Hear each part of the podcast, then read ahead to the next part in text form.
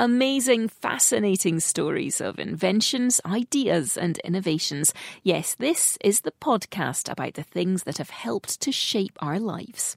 Podcasts from the BBC World Service are supported by advertising. Join the millions of players around the world and bring in the new year with the all time favorite classic match three game, Candy Crush Saga. It's fun to play and challenging to master, with thousands of levels to switch and match your way through.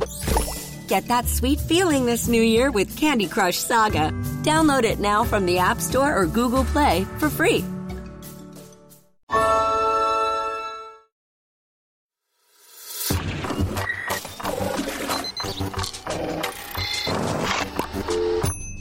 Fifty Things That Made the Modern Economy with Tim Harford.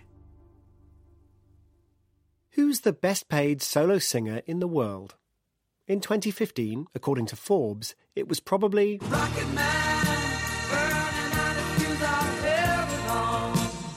Elton John. He reportedly made $100 million. U2 made twice as much as that, apparently, but there are four of them. There's only one Elton John.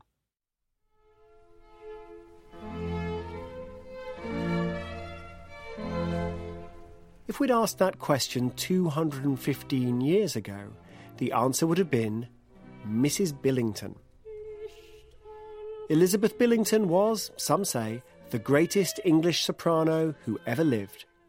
Sir Joshua Reynolds, the first president of the Royal Academy of Arts, once painted Mrs. Billington. He depicted her standing with a book of music in her hands and her curls partly pinned up and partly floating free listening to a choir of angels singing. The composer, Joseph Haydn, thought the portrait was an injustice. The angels, said Haydn, should have been listening to Mrs. Billington singing. Elizabeth Billington was also something of a sensation off the stage. A scurrilous biography of her sold out in less than a day. The book contained what were purportedly copies of intimate letters about her famous lovers, including, they say, the Prince of Wales.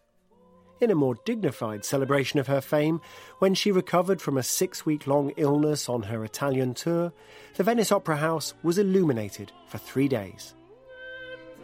Such was Elizabeth Billington's fame, some would say notoriety, that she was the subject of a bidding war for her performances. The managers of what were then London's two leading opera houses, Covent Garden and Drury Lane, scrambled so desperately to secure her that she ended up singing at both venues, alternating between the two and pulling in at least £10,000 in the 1801 season. It was, even for her, a remarkable sum, but in today's terms, it's a mere £687,000, less than a million dollars, just 1% of Elton John's earnings. What explains the difference? Why is Elton John worth more than a hundred Elizabeth Billingtons? Almost 60 years after the soprano's death, the great economist Alfred Marshall analysed the impact of the electric telegraph. It then connected America, Britain, India, even Australia. Thanks to such modern communications, he wrote, men who have once attained a commanding position are enabled to apply their constructive or speculative genius to undertakings vaster and extending over a wider area than ever before. The world's top industrialists were getting richer faster. The gap between them and less outstanding entrepreneurs was growing. But not every profession's best and brightest could gain in the same way, Marshall said. Looking for a contrast, he chose the performing arts. The number of persons who can be reached by a human voice, he observed, is strictly limited.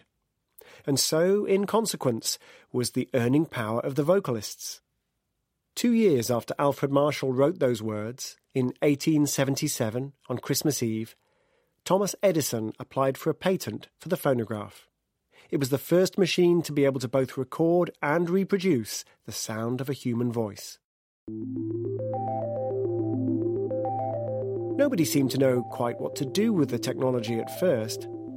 A French publisher named Edouard Léon Scott de Martinville had already developed something called the phonoautograph, a device intended to provide a visual record of the sound of a human voice, a little like a seismograph records an earthquake. But it doesn't seem to have occurred to Monsieur Martinville that one might try to convert the recording back into sound again. Soon enough, the application of the new technology became clear. You could record the best singers in the world and sell the recordings. At first, making a recording was a bit like making carbon copies on a typewriter. A single performance could only be captured on three or four phonographs at once. In the 1890s, there was great demand to hear a song by the African American singer George W. Johnson. To meet that demand, he reportedly spent day after day singing the same song till his voice gave out. 50 times a day would churn out a mere 200 records. When Emil Berliner introduced recordings on a disc rather than Edison's cylinder, this opened the way to mass production. Then came radio and film. Performers like Charlie Chaplin could reach a global market just as easily as the men of industry whom Alfred Marshall had described. For the Charlie Chaplins and Elton Johns of the world, new technologies meant wider fame and more money. But for the journeyman singers, it was a disaster. In Elizabeth Billington's day, many half decent singers made a living performing live in music halls. Mrs. Billington, after all, couldn't be everywhere. But when you can listen at home to the best performers in the world, why pay to hear a merely competent tribute act in person? Thomas Edison's phonograph led the way towards a winner take all dynamic in the performing industry. The very best performers went from earning like Mrs. Billington to earning like Elton John. Meanwhile, the only slightly less good went from making a comfortable living to struggling to pay their bills. Small gaps in quality became vast gaps in income. In 1981, an economist called Sherwin Rosen called this phenomenon the superstar economy. Imagine, he said, the fortune that Mrs. Billington might have made if there'd been phonographs in 1801. Technological innovations have created superstar economics in other sectors too. Satellite television, for example, has been to footballers what the gramophone was to musicians, or the telegraph to 19th century industrialists. If you were the world's best footballer a few decades ago, no more than a stadium full of fans could have seen you play every week. Now your every move will be watched by hundreds of millions on every continent. Technological shifts can dramatically change who gets what, and they're wrenching because they can be so sudden, and because the people concerned have the same skills as ever, but suddenly very different earning power. Throughout the 20th century, new innovations, the cassette, the CD, the DVD, maintained the economic model created by the gramophone.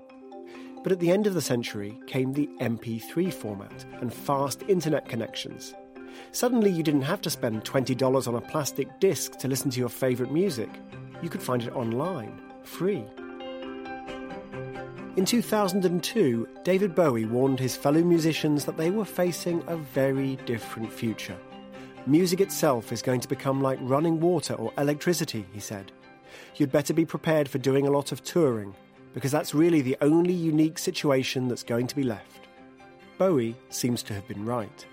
Artists have stopped using concert tickets as a way to sell albums, and started using albums as a way to sell concert tickets. But we haven't returned to the days of Mrs. Billington Amplification, stadium rock, global tours, and endorsement deals mean that the most admired musicians can still profit from a vast audience.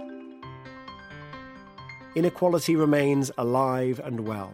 The top 1% of artists take more than five times more money from concerts than the bottom 95% put together. The gramophone may be passe, but the ability of technological change to alter who wins and who loses is always with us. Sherwin Rosen's article, The Economics of Superstars, was published in the American Economic Review in 1981. For a full list of our sources, please see bbcworldservice.com slash 50 things. I have a secret. I wore the wrong foundation for years. Then I discovered Il Makiage, the boldest new brand in beauty. With 20,000 five star reviews and 50 shades of flawless coverage, their Woke Up Like This foundation is a bestseller for a reason. It's tough buying foundation online, but their Power Match quiz matched me perfectly. And with Try Before You Buy, you can try your shade free for 14 days. Take the quiz at ilmakiage.com slash quiz. That's I-L-M-A-K-I-A-G-E dot com slash quiz.